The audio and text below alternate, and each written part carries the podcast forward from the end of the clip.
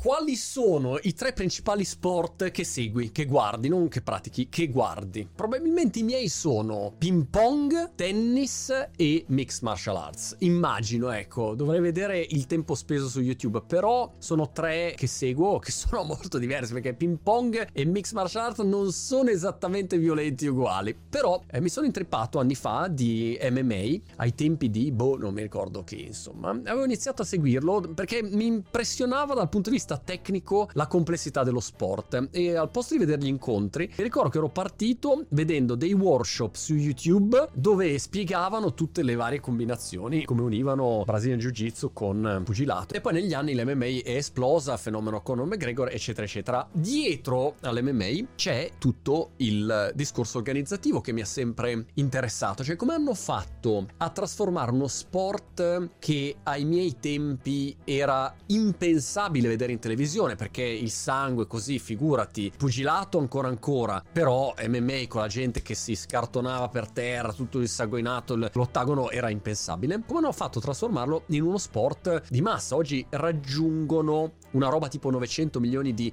utenti. La UFC ha fatto l'accordo peraltro con eh, ESPN e hanno dei numeri pazzeschi. Sono andato allora a cercare un po' di dati dal punto di vista business e di promozione per capire come abbiano fatto a trasformare una roba che era piccola così in un mondo ormai infinito che tocca eh, tutto il pianeta. E per capirlo meglio bisogna partire da Dana White che peraltro non lo so perché a me diverte molto da vedere nelle conferenze stampa.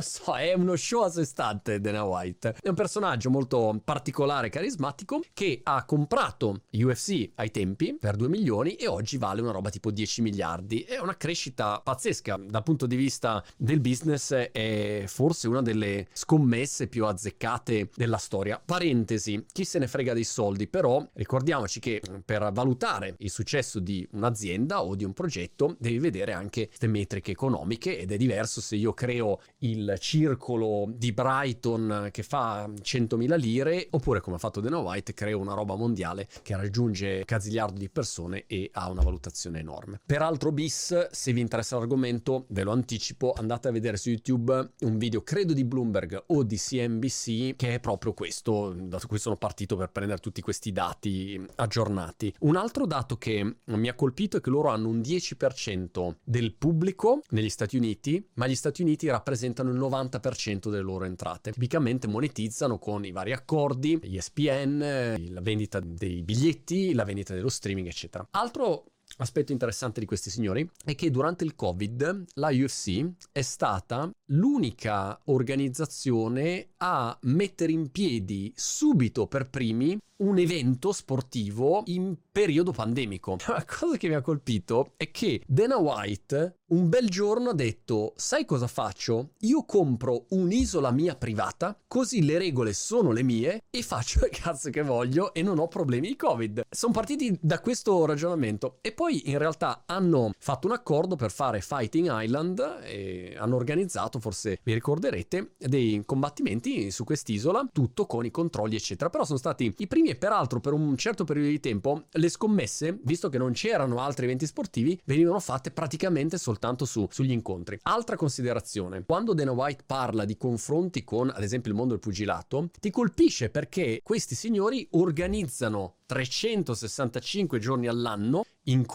Praticamente tu ogni weekend hai tutti gli incontri in posti diversi, leghe diverse, uomini, donne. È veramente una macchina esecutiva che mm, io raramente ho visto in qualunque settore e ti deve far riflettere dal punto di vista proprio dell'organizzazione, dell'esecuzione, di prendere un concetto e poi trasformarlo in un format mm, vendibile che poi possa coinvolgere il pubblico e che possa avere successo internazionale. La produzione, altro aspetto che mi ha colpito, viene fatta internamente. Sono i produttori di se stessi, sono l'Hollywood incorporato, non lo delegano all'esterno ma producono loro per avere il controllo di quello che poi è il risultato finale, le immagini, eccetera, eccetera. Dietro le quinte, tutta la produzione la fanno loro. Dal punto di vista dell'internazionalizzazione, ricordiamoci, hanno un 90% ancora acquisibile, un pubblico globale, planetario. Una cosa che fanno è portare dentro combattenti, uomini e donne di alcuni paesi che a quel punto se diventano campioni ovviamente portano, trascinano alla Conor McGregor dietro tutto il paese. Può essere il caso del nostro Marvin Vettori o Conor con l'Irlanda o Adesagna, o cioè ogni paese ha poi un proprio paladino. La Cina, boom, a quel punto arriva tutto il pubblico cinese se c'è il campione cinese o la campionessa cinese. È